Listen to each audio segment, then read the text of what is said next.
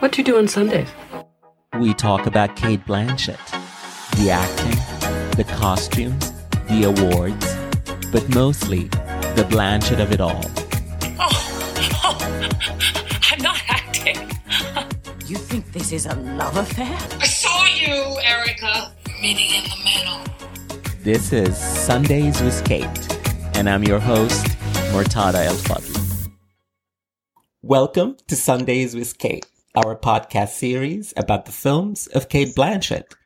Every week, we choose one of Cate Blanchett's film and we talk about it with a guest.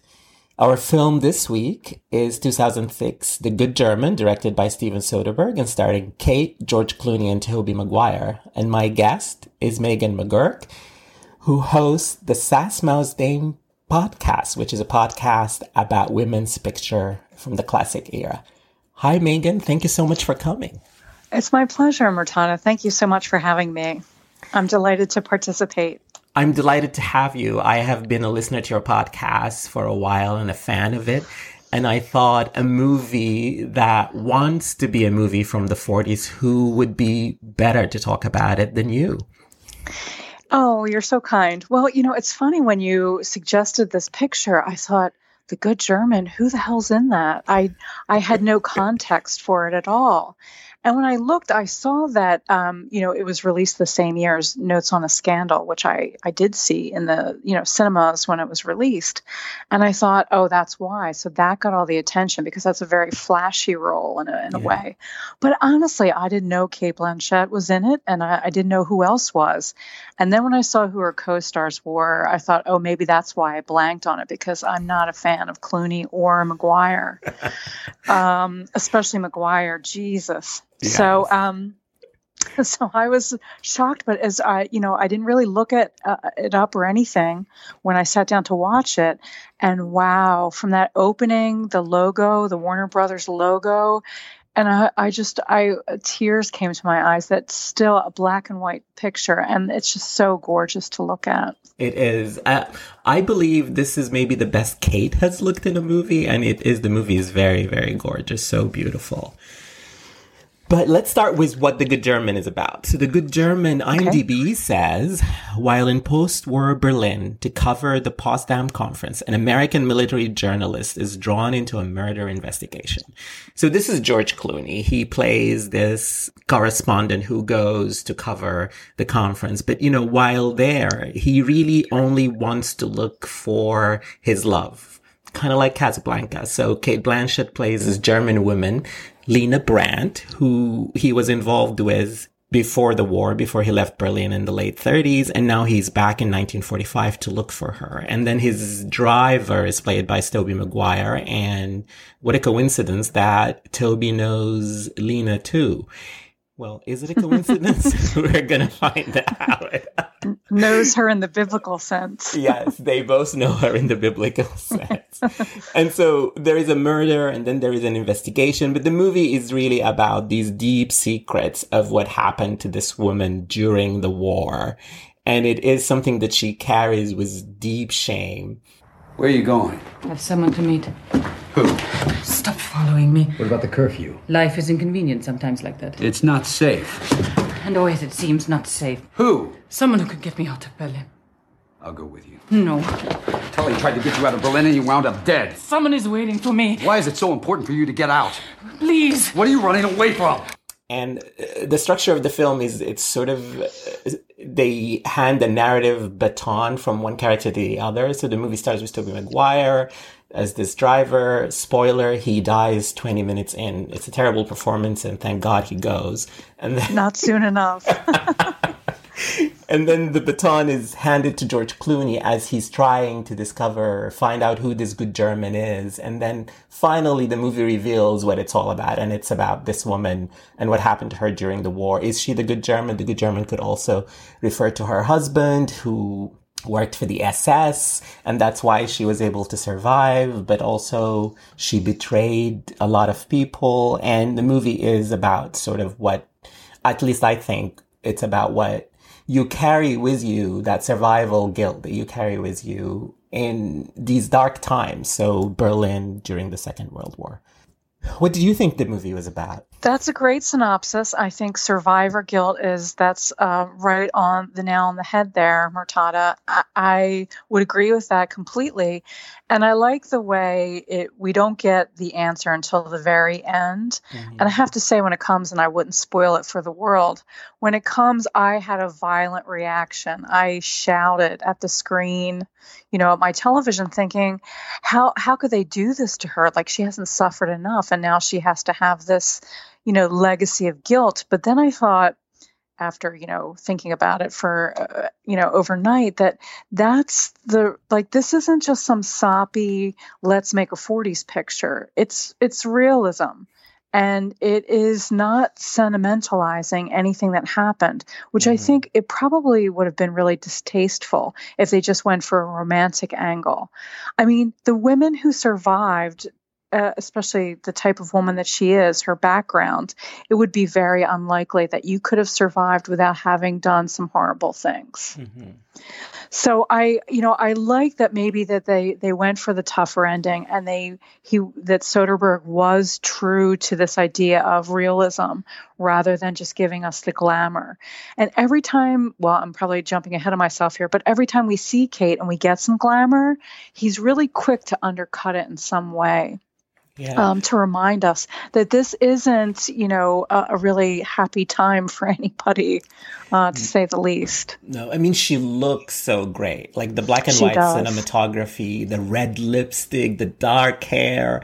She's always introduced in shadows and then she comes from the shadow into the light. In fact, her first introduction is like that, where she appears about six minutes in and she is with Tobey Maguire and they're having sort of an argument and he's talking to her, but we don't see her first. And then she walks into the light. It's, she looks great. I think it's the best she's ever looked. But you're right. There is this tension between how great and glamorous she looks and the reality of this woman's life. And that tension is what makes the performance interesting and what makes the movie interesting. Yeah, because we can't pigeonhole her. And so when you're talking about that lovely introduction that we get from her, when she steps into the light, she's lovely. But we see her before that, but we don't know it's her yet.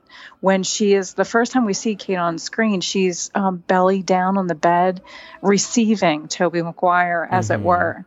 And then he's saying to her, Do you like your job? So we know that they're really not romantically involved. It's a transaction. And when she, when the mask slips and she says to him, How do you like your job in the motor pool? Um, then he becomes violent. And then she goes right back to her submissive mask of just do whatever, appease the man no matter what. Um, so before we get that beautiful shot, we get her, you know, in that really um, submissive pose, taking a doggy style.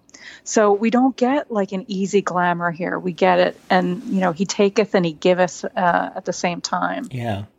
I mean, I loved that intro of her, the walking into the light, and it did remind me of a lot of introductions of 40 stars.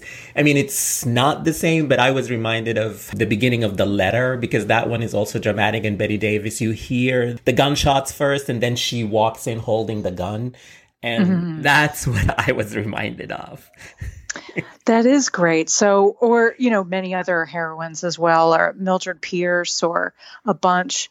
Um, but I like that you're you're always kind of aware of all these other women and the 40s legacy on on screen. Mm-hmm. But it's not just this sort of parody or or run through or you know it. There's so much depth to it. So you couldn't just like I see the shadows of all these other women, and that's mm-hmm. her history. And she embod she is, seems so much more aware of it than other actors do. Like say Kate Winslet when she played Mildred Pierce on screen and said, "Oh, I hadn't seen the the film." Really? You haven't seen every best actress Oscar winning performance and that's your line of work? She's Yeah. just like so willfully ignorant. And then so, you know, then you have to invite those comparisons. But Cate like is all she's always aware of all of that, but it doesn't overwhelm and she's not just mimicking. Yeah. She's not. And I think, you know, so Steven Soderbergh, this was an experiment, right? So he said to make this film just like it, it as if it was made in the 40s. So he used cameras and lenses from the time he shot it on sets in LA it, this was not on location, so this was all built sets. And he asked the actors to sort of perform in a stage presentational way as if they were from that era before the method. And I think to the point you were just making, that fits Cate to a T. Like I think it's the she is the performance that pops. She is her performance is the center of the film, and I think this film completely failed with both audiences and critics. But I think it would have been a completely unwatchable movie if not for this performance because I think she is of all the actors the one who totally understood what the what the task was, what the job was that they were asked to do. Oh, I agree completely. Like, if it were just uh, George Clooney and um, Tobey Maguire, I would have no use for this film, as as lovely as it is to look at. I mean, Clooney surprised me because I maybe because he's getting his ass handed to him so often mm-hmm. that it's tolerable that he's not trying to be Cary Grant here that he's clearly out of his element but then you wonder how can that really be if he lived there before if he was you know the head correspondent for news, you know, before the war. It wasn't like it was a walk in the park then. I mean, Berlin was a rough town then, any at any point in the 30s. Uh, I wouldn't have watched it. It, it, you know the build up we get that anticipation of seeing her and seeing her each time mm-hmm. and seeing how she changes with the light and with costumes um, is so remarkable you're right we only care about seeing her and when she's not on screen you want her back yeah, absolutely. You mentioned George Clooney sort of being beat up, and this was also kind of what in, endeared me to him in this movie because he is not playing a leading man of the 40s. Like, you wouldn't see Humphrey Bogart being beaten up like this And, like almost every time he goes out to try to figure out this murder investigation, he gets beat up, and he spends half the movie with a plaster on his ear. So it's very funny to me that he did that. And that's what makes his performance interesting. But I wanted to ask you also about his chemistry with Cate. Did you feel it? Did you feel like, cause this is, they met in Berlin in the 30s. He was a correspondent, according to the story. She was his stringer. Everybody keeps saying, Oh, you're a secretary. And he's like, No, she's my stringer, which is a funny little joke and they fell in love. She was married. So it was an illicit doomed love affair from the beginning.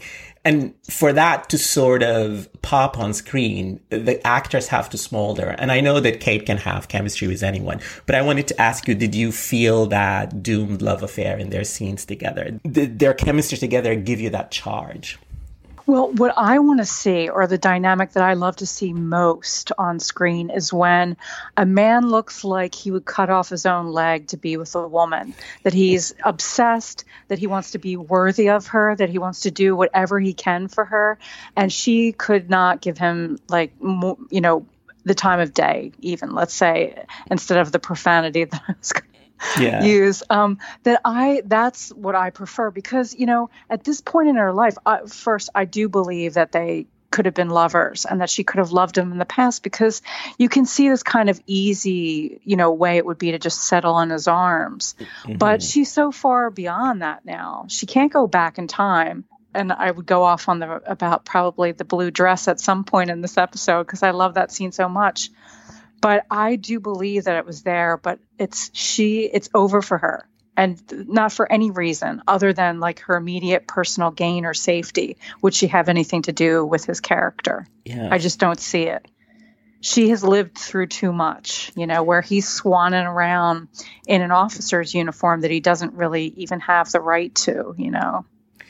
Yeah, I mean, there there is this contrast between them, right? He is just he hasn't seen what she has seen, and what she has seen during the time that he was away. To your point, is just too grave for her to just go back to there.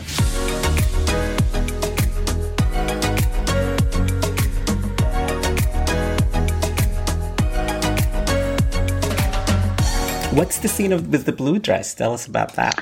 Oh gosh, I love that scene so much because it's right out of a classic studio era woman's picture. And it made me think so much of Dietrich in uh, Dishonored from 1931, where mm. she plays a spy. Yeah. And there's this funny scene in there, but it's also very taut and very sort of suspenseful, where she's disguised as sort of like uh, a peasant girl with her big dirndl skirts. And the way her bust is padded so that even her breasts look kind of like heavy and pendulous. And she's no makeup on, and her hair scraped back in these severe braids, kind of like Je- those that Jean Arthur wore in A Foreign Affair that Marlene makes fun of. Mm-hmm. Yeah. But so she's in this incongruous outfit that's so different from everything else we've seen her in, you know, where she's wearing this gorgeous monkey fur coat that she's later assassinated in. And she's got this great, you know, Roman centurion outfit on. And so she's dressed like a scrub woman here. And it's so, it, it just underscores everything, how much opposite her life is.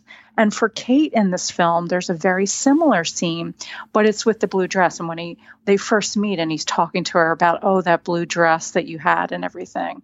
So he walks in on her when he he's moved her and her roommate into the attic garret. Oh, and yeah. um, she pulls out the dress and she's she's got it on. And she's like look at these sleeves. Look at this ruching. Nobody wears anything like this anymore. And she's saying you know how much style everything had back then.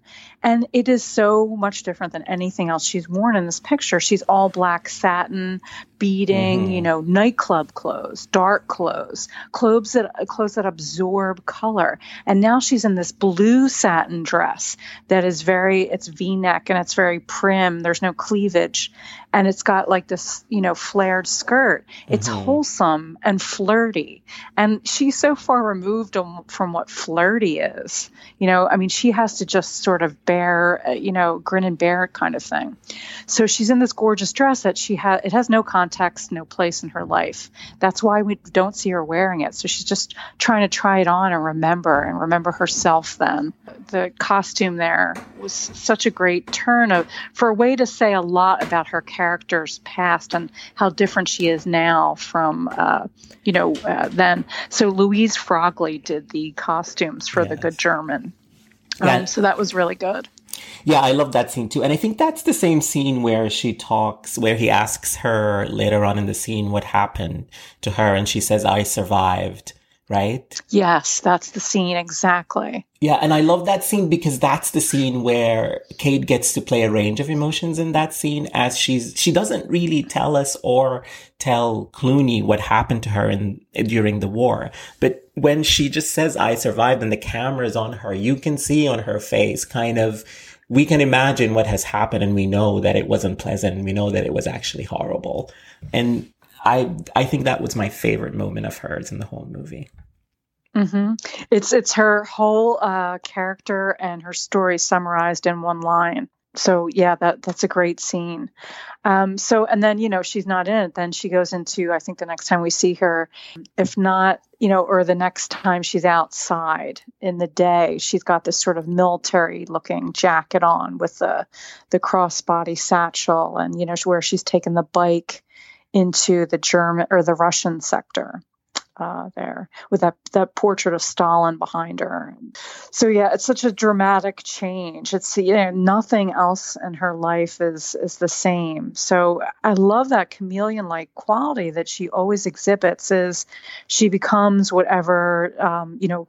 The way she inhabits her body and her clothes and her mannerisms all make you know fit the scene, whatever it needs. Um, Yeah, she's great. And I think she also, to me, she leaned into exaggerated gestures and fluid theatrical body movements. I mean, I've talked in this podcast before about how Cate is a full body performance, but also in this movie, it's, she gets the 40s tone and she is doing it in a way that every time the camera is on her, she is bigger than life. She is playing this woman whose reality is grim and the performance is realistic and you can see the pain and the anguish and all of that. But also, I think at no moment does she disguise the fact that there is an artifice to the performance that yes, the story of this woman is real, but also she's an actress playing it in a movie set. And that sort of tension between both things, it's just made me, this is, it's one of, you know, I I love Cate. I love most of her performances, but this is one of like, it's really up high there for me because there's things that I love about her as an actor, which is this tension between artifice and realism are just exaggerated to the maximum in the good German. Oh, okay. So for for things like um, you know small movements when she's smoking, she's not just smoking a cigarette. She doesn't smoke like say her roommate does. She smokes in a very deliberate and, uh, as you say, a very stylized way, where she holds her cigarette. Her cigarette sticks sort of it's perpendicular. It sticks straight up. Which was something that Bette Davis did quite a bit, say like in Now Voyager or something or even Joan Crawford in uh, A Woman's Face when she's holding the cigarette when she's like trying to work out how she feels about the doctor and everything, uh, played by Melvyn Douglas. So it is even something as how she smokes is very of that era. And it becomes a bit more dramatic because most people don't smoke like that today, you know? No, they, they do not. Only in the old movies. Um, but you know that that has a lot of dramatic importance, I think. It does. And because this movie is, there is an obvious homage to Casablanca. Like, even if you look at the poster for the film, it was a direct recreation, very close to the, to the 1940s poster of Casablanca. And the story is sort of similar to Casablanca, the two lovers who met before the war and now who meet later on and there are obstacles, although it's much more serious in this movie. And then the movie ends in an airport, similar to Casablanca. So any writing about this movie that I found, it always mentions Casablanca. It's funny, even the way the shipping crates are sort of stacked up on the tarmac, it looks like Casablanca, like everything. Yeah.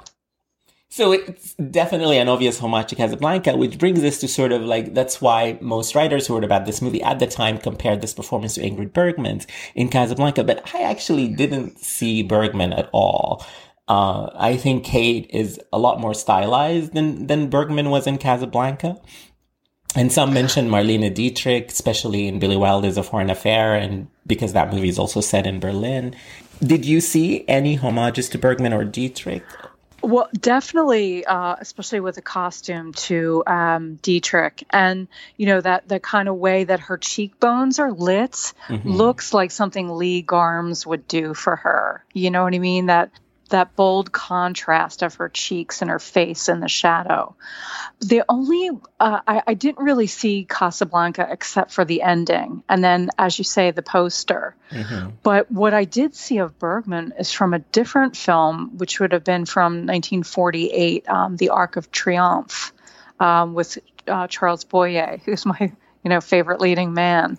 And there she plays a sex worker, and you know it's it's uh, it's a grim grim movie. I mean, it opens up with an abor- a woman dying from an abortion, and you know um, she's stashed away in a garret, and it's all very depressing. It was a big flop, and it made no money, but I, I'm drawn to it because Bergman's so dark, and she's so um, sort of undone in a sense, um, and maybe she's got a little bit more of that despair, you know, that she shares with Lena, uh, Cate Blanchett's Lena. But I don't, I don't really see Casablanca here because, you know, the whole um, dynamic between Bogart and Bergman is that that yearning for what they can have again. They both want it, but I don't see it because Cate doesn't want George Clooney back. She she wants what he, if he can get her out of the country, but that's about it. She just wants to survive. Like she, she said, I have survived, and now all that's on her mind is just to survive. And survival here at this point in her life means to leave Berlin and leave it alone because I think she carries enough that she can't even carry the love of another person on top of what she's carrying. Yeah, hasn't she given everything? You know, that when she tells him that great speech about isn't a, a woman supposed to, you know, help her husband? Isn't that mm-hmm. noble? Isn't that good? You know, like what more do I have to give you, you men? I've given you everything. You know, uh, you've taken my my innocence, my youth, my happiness, and I'm just burdened with guilt now. So what else can I give you? Like, just let me go. Let me walk off and be by myself. Yeah, it's she's she, Lena is a very tragic person and very sad. There is like this sadness that you see whenever Cate is on screen. It's just right there in the eyes. You can't help but not see it. Um, so, and even her flat um, looks like kind of like the one that Ingrid Bergman had in Arc of Triumph. But um, you know, definitely not Casablanca. But lots again, I see, you know, Bette Davis, Joan Crawford. I see other women of that era who, you know, were just it, straight up melodrama is really what this is. Um, just black and white. Yeah. I mean, there is a quote from Cate that she told Reuters around the time when the movie came out, and I love this. Um, I love what she said, so I'm going to quote it.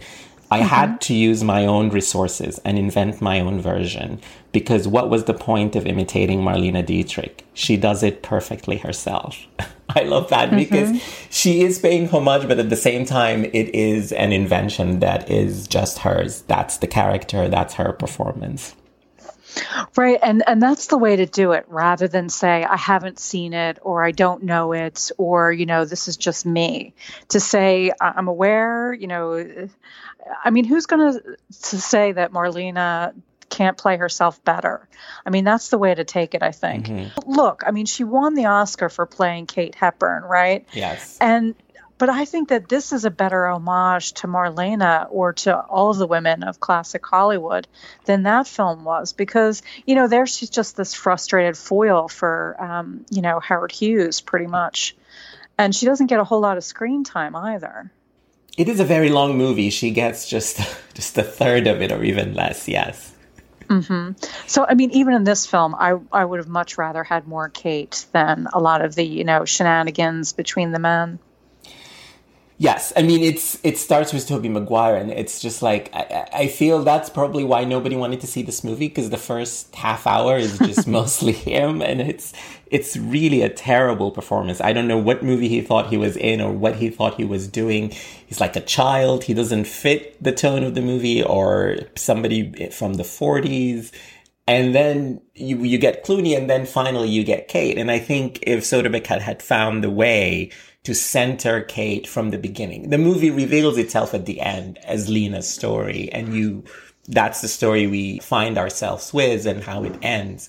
But he should have brought that earlier on, and I think the movie would have been more successful if he had done that.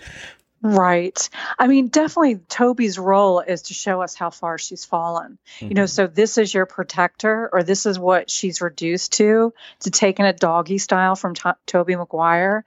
I mean, you know, it's it's a bad fate, pretty much.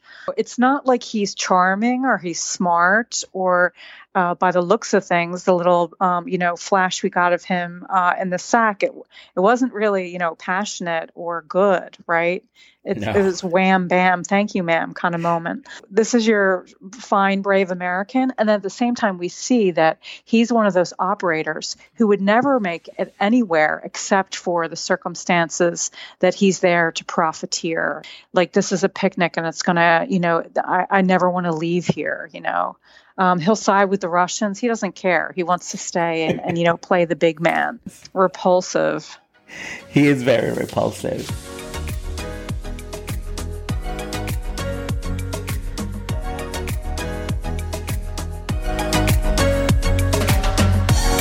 I have nothing to be ashamed of. I didn't say you did. The war. It's convenient. Then all blame everything on the war. Isn't that why you left? The war? I found that blue dress I bought you. All the old things. All the old times. This is my life now. Tully at least understood that. What was Tully doing in Potsdam last night? I don't know. You weren't with him? Potsdam is in the Russian zone. I don't go to the Russian zone. Lena, if I can find you, so can they. As if I am the only one who needed help. Look at you. What is it you're not telling me? It couldn't be that I loved him. You don't need to be afraid of him anymore. You don't need to protect him anymore. I think if you hadn't left, Jacob, nothing would be any different. Nothing.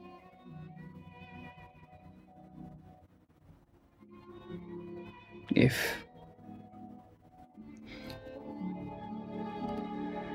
If you want to stay at 500 marks, make up your mind. I'm going to sleep.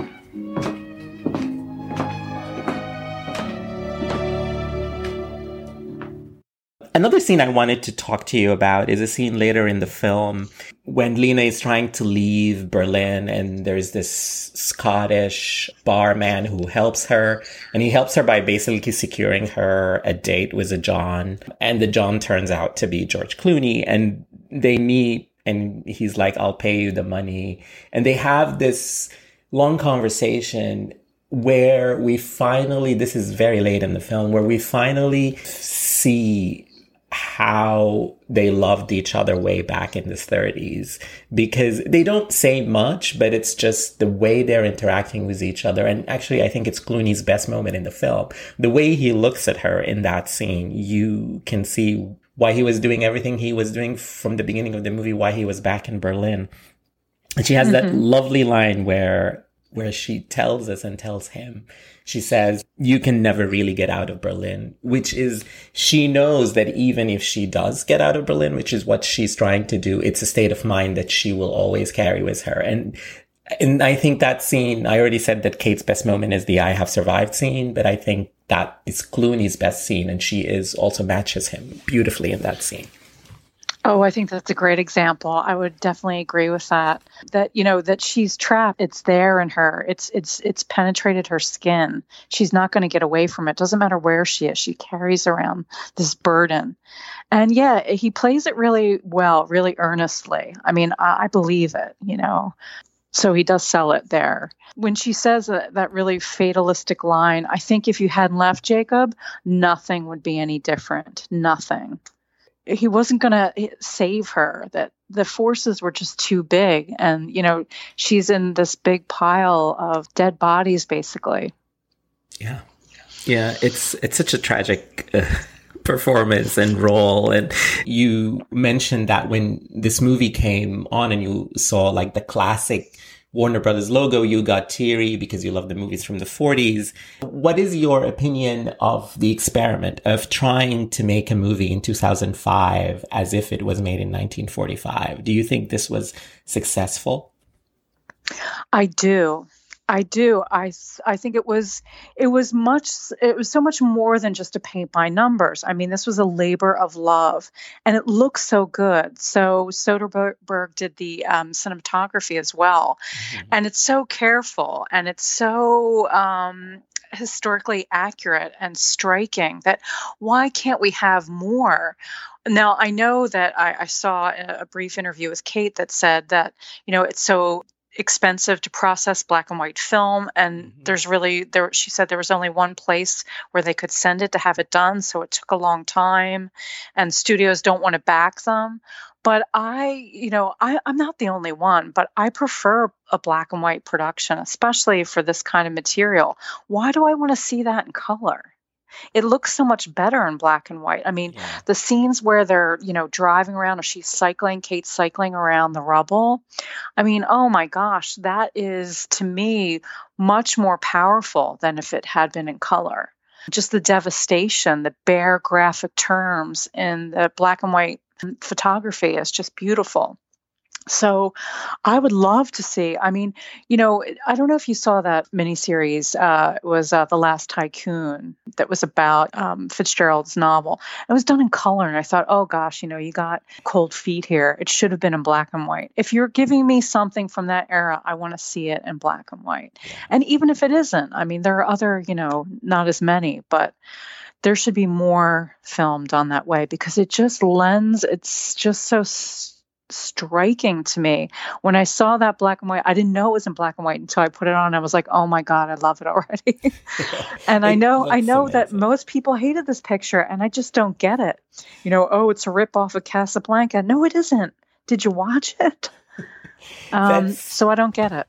Yeah, I mean, it was notoriously a big, huge failure. Like, I don't think anybody who was involved with it thought it was going to fail at this scale, like Soderbergh or Clooney or even Cate herself. And it just, nobody went to see it. And I think it's because to what you were just saying, people just thought it was, why would I want to see Casablanca done again when I could just go and watch the real Casablanca? But it is not, not Casablanca. And it is, there's a lot more to this movie than that. I think so. Now, do you think it would have been better or more successful had it been done in color? I, I don't think it would have been more successful if it's done in color. I think I don't know what turned people off about it. I think maybe the experiment itself, the fact that they were selling it, oh, we're making this movie as if we made it in 1945, but we're the only difference is we're going to be freer, so there's more sex and profanity. That's the only difference. I don't know if that's what turned people off, or maybe the tone of it. I think the tone of it is very deliberate and it's very stylized, and maybe people were just not into that in 2005. Also, when you you know, some stylized movies do work and become successful, but I don't know why this movie was just so ignored and just dismissed, not even ignored, just completely dismissed by everyone. Yeah, I mean, like I said, I didn't even when you said the name, I, I, I thought, who's in that? I don't, I had no frame of reference at all for it.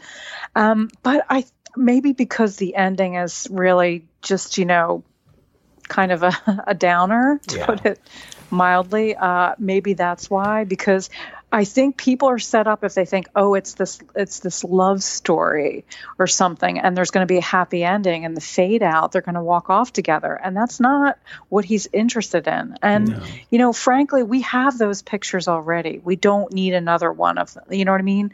So even though I was violently opposed to the ending at first, once I sat with it for a while, I see why they went that way, and I think it really it makes a better picture because it's not just giving us this fairy tale; it, it's a nightmare what Cate lived through in this picture. Tell me why you were violently opposed to the ending. I think we can spoil a little bit because this movie is years old. Tell me why. Well, I don't want to. I, I don't want to spoil too much, but in in a sense, it seems like she is made to be uh, culpable or horrible, or that she's the villain at the end because she did this horrible thing. But I mean, look at all the men that she's surrounded by who did horrible things and murdered people. And you know the Dora project with the banality of evil where they have all these columns and tables and charts to figure out how to kill people more effectively. I mean the men in this picture uh, and in history were savages. And i just I, I i feel like why are we blaming this poor jewish woman at the end you know, why does she have this irredeemable flaw at the end or this burden that, you know, makes George Clooney, you know, like he's a, a kid waking up to realize that there, not only is there no Santa Claus, but he's also a puppy killer or something. And that's probably not a good way to talk about this. but I mean, if you survived, you did horrible shit. That, I mean, that's, a- and the men did it too. I wanted her to be able to have that sense of, you know, not necessarily having a heroic ending, but being able to have her past be her past and Yeah. not to be judged by this guy who can walk out anytime he wants. You know what I mean? Yes. And, you know, in reading reviews and doing my research for this episode, I think you might have nailed why this movie didn't succeed because of that ending. Because if you read the New York Times review by Manohla Dargis, she had a big problem with the ending, Same to what you were saying is that why shift the burden to the character of Lena? And she was very ungenerous to the film and even to Cate, I think, just because she hated the ending so much. I mean, her her review of the performance is like she says about Cate, a vamping Cate Blanchett recalls Rainer Fassbinder's post-war heroine Veronica Voss by way of Carol Burnett, which is very cruel and not true. Oh, Jesus, it sounds like Pauline Kael. I, you know, I don't see that at all. But I, I'm just, I was angry that why do they have to make her be so much worse than, say, your run of the mill Tobey Maguire mm-hmm. or any of the generals who are, you know, using human beings as pawn? You know, all these men are built up as we're your saviors and we've come here to hand you back democracy.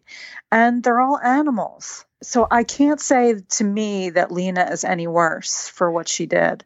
I mean, yeah, what she did is is awful. It's horrible. But they all did horrible shit.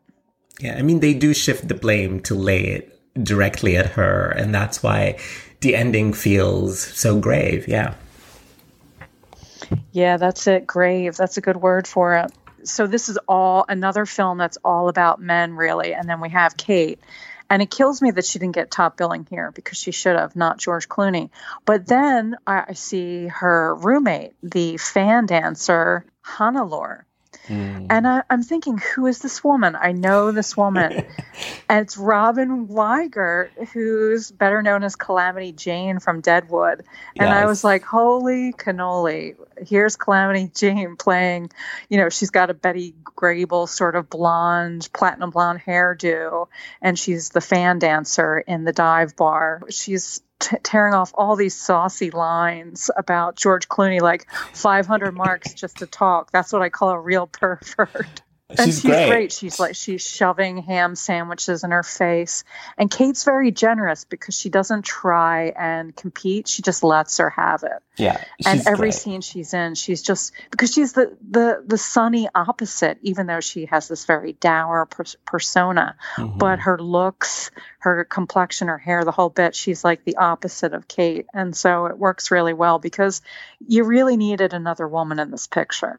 It's not like there was a large, um, you know, population of women left after the war, but still there were some. Um, Yeah. So I just loved her in it.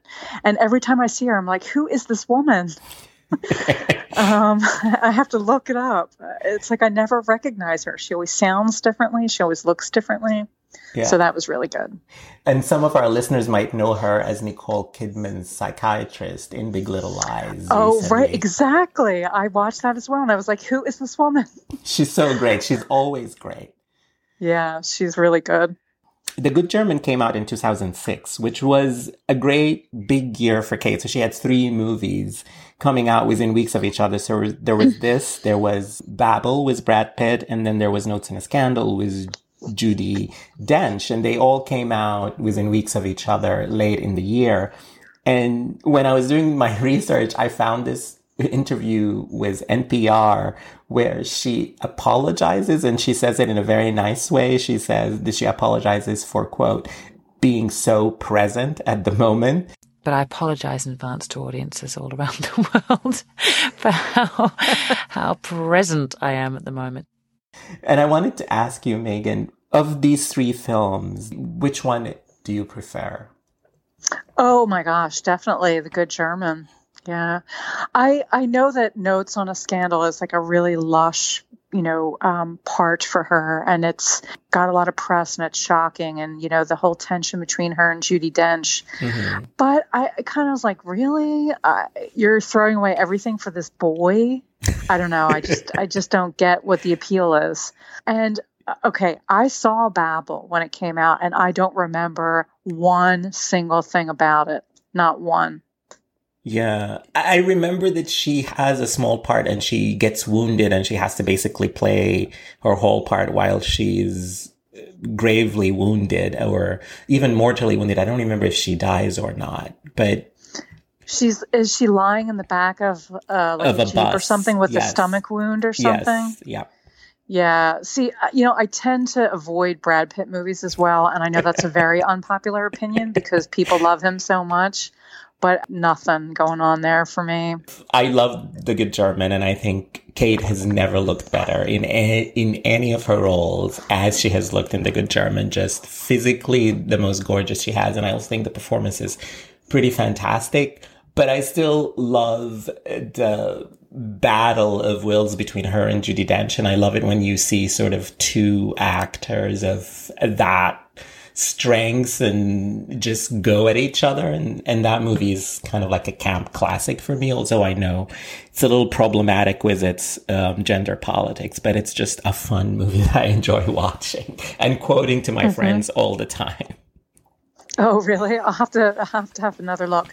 But you know, I love I love to see films where women are behaving badly when mm-hmm. it is like a fully drawn character and they're not just these sort of, you know, cardboard cutouts where she's she's bad because she's a woman. But here, you know, I want to see a woman with an appetite and who breaks the rules and goes after what she wants, even if she knows she's going to be punished for it. I mean, that's great. I want to see more of that. Yeah. And I know that, you know, she's clearly, you know, very desirous of the young man who catches her eye kind of thing. But my favorite Cate would be Carol, um, Oh, which yes. probably isn't a surprise to you, right? Because Tell me why it is- her and Carol. I love it in Carol because it's everything I want to see more of. It's a proper woman's picture where the men are just sort of unforgettable backdrops who are there to either be an impediment, to be monsters, or to get out of the way, basically. But all of the emotional and uh, dramatic moments belong between women. And, you know, in Carol, it, it's a, a, beautiful romance that we hardly mm-hmm. ever see on you know on the screen between women. And then when you add like the age difference and the class difference there's just so many things to think about and unravel. And the depths there of performances and the heartbreak when they're separated for that time and you don't really know what's going to happen. Plus the costumes are amazing. So yeah that is my ideal Cate right there. But that's what I like because she can play, um, you know, I guess what people would call a period role set in the 50s. But mm-hmm. to me, that's just, you know, the world I inhabit. um, she can play that, but it's not like she is doing a costume picture. Mm-hmm. It's like you would think that's a, that's a film from that era. Yeah. You know, that's how much integrity the roles have. It's not like she's like, oh, I'm in this, you know, poodle skirt kind of thing. And aren't I, you know, winky about it or something? she is so great in Carol. Do you remember the first time you saw a movie of Cate or saw her in a cinema? I do. And that would be The Talented Mr. Ripley. Mm, another Patricia so, Highsmith's part. So from 1999, right? So that's the first time I noticed her. And then probably the second film I saw was The Gift, which is an overcooked, you know, mess in a way, but she's mm-hmm. really good in it. she's great in The Gift. She is like she gives the movie gravitas that it frankly doesn't deserve. Yeah, I mean Giovanni Ribisi, oh my gosh. Ham sandwich. Oh, he's so um, terrible in that one, yeah the the overacting, the scenery chewing, and that's uh, one of the best things I think about Cate is that she doesn't feel the need to ever launch into that scenery chewing stuff, especially here in the Good German, where she could have like gone really over the top, as mm-hmm. I think many actors would have played it. Is that she has that that trick is like feeling it and thinking it and letting the camera pick it up instead of screaming or you know dramatic tears or something like that. She just lets us see her face, and that's really all we need. So I usually ask my guests about a film where they think Cate was underrated. And actually, my own answer to that question has always been The Good German, because I think not enough people have seen it or appreciated it. And I think she's great in it. So, what would be your answer? Is there a movie that you like her in that you think maybe other people don't like or appreciate? Well, I would probably go as a good German as well because, uh, like I said, I hadn't heard of it. And so, why aren't people watching this film and talking about it? And then, I mean, it wouldn't be the first film that bombed when it was released and then became, you know, a big favorite. Because release is just like a few weeks in the cinemas and then the movie lives on its own. It takes a life of its own later on. Right. So I would I would go with a good German as well because I, I think it's a shame that this was clearly a labor of love and then people just didn't respond to it. And um, I was like, wow, this this pretty intense viewing. It is. It's a very intense movie. Yeah. Who is your favorite Cate scene partner? I would say I prefer seeing Cate with women. Mm-hmm. Um, you know, that intensity of connection, whether it's an antagonist like Judi Dench or a lover like in Rooney Mara in mm-hmm. um, you know Carol or something. And in general, I like to see women talking with each other on screen because I don't get enough of it, especially in uh, you know contemporary cinema. It's you know, and I don't like to say the Bechdel test because I don't care if they're talking about men or not. I mean, you know, we need that, but I like to see women talking to each other on screen. And you know, you know how it is. I mean, how many pictures does she make where she's up against a romantic romantic leading man or a leading man in general who's mm-hmm. not half as interesting as she is. You know, I want to see her talk to women. So, yeah, women in general. So, Cate and Rooney are actually going to be in Nightmare Alley, and you mentioned that you're I excited know. about that. I couldn't believe it when I saw the photographs online. You know, I'd heard the rumor, oh, he's remaking it. And then I saw a picture and it was Cate with Rooney Mara, who plays Colleen Gray, Gray's character. And then she would play the psychiatrist that was played by, was it Helen Walker? Helen Walker, Um, yes, that's the Cate yes. That is, that's the big, big juicy role in that picture. And then my other favorite modern actress, Toni Collette, will play Zeena, who is played by Joan Blondell. And I'm really looking forward to that. And I, I'm not against remakes. I'm not at all because Hollywood's always remade pictures from the silent era on. I just want them to be done with care. And I think this one is really going to be done with care and it's going to try to do something interesting. Now, I could I could do without the leading man because I, I don't care for him at all. Bradley Cooper. I mean, Bradley Cooper is not fit to spit on Tyrone Power's shoes at, for shine. But I'm going to go see it, even if he's horrible, because I know the women are going to be good. I just know it. Yeah, I'm excited for it too. And why do you think Lilith Ritter, I think that's the name of Cate's character, is so well suited to Cate that you're excited about it? Oh, because that intensity. If I were to say one thing that I didn't like about the good German, it would be the contact lenses that she has on, those really dark lenses, because it. I think her performance would have been so much better if we could have seen her eyes. So I think that detracted uh, a bit through no, you know, no um, fault on her own, but I could have done without the contact lenses. So the way that Cate that she has that ability with the great stars of woman's pictures is to act with her eyes. And I know that we're going to see everything when I can see her, Cate, I can see her sitting in the nightclub watching Bradley Cooper doing his act as the con artist and I could I can see her face that says she's figured out what he's doing and how he's pulling this scam. I can see her eyes will, will narrow a little bit, her pupils will dilate and then, you know, it'll click. So I, I can I, I know it's going to be good. I haven't even see, seen it yet, and I know it's going to be good. And I I hardly ever say that. I'm excited too. I can't wait to see her um, in Nightmare Alley. Well, thank you so much, Megan, for coming on Sundays with Cate. Um, It was this my pleasure. Mine too. And before we go, tell our listeners where they can find your work and your podcast and where you are on social media. Oh, thank you. Yes, I always forget that stuff. I'm very bad with promotion. So it's sassmouthdames.com, and you can find me on Twitter at Megan McGurk and Sass Mouth Dames on Twitter. Yeah, I do a film club here in Dublin. I I have 64 podcast episodes all about women in, in classic Hollywood from the 1930s through 1950s. Thank you so much for having me, Mortada. I loved our discussion today. Thank you. Yes, and your podcast is a treasure trove. So if you like movies from the classic Hollywood era, you have to go listen. Whoever you like, Irene Dunne, Barbara Stanwyck, Uh, Joan Crawford. Joan Crawford. They're there. Yes, I love Joan. And I think this is how we connected on Twitter because of your love for Joan. We are good people, the people who love Joan. And Absolutely. Cate. And Cate, yes. and you can find me on Twitter at ME underscore says and follow the podcast on Twitter and Instagram at Sundays with Cate. And until next time, thank you for listening.